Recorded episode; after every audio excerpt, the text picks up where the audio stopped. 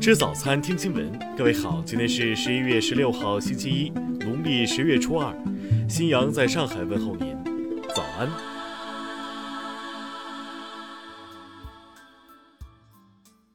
首先来关注头条消息。当前，巴基斯坦和印度再度在克什米尔地区爆发大规模炮战。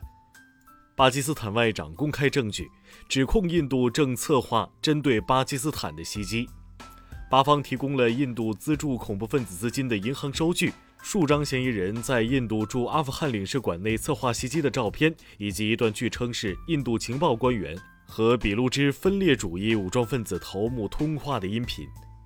巴方特别指出，印度已经建立一个七百人的民兵组织来破坏中巴经济走廊，并称印度情报官员是去年瓜达尔酒店袭击事件的主谋。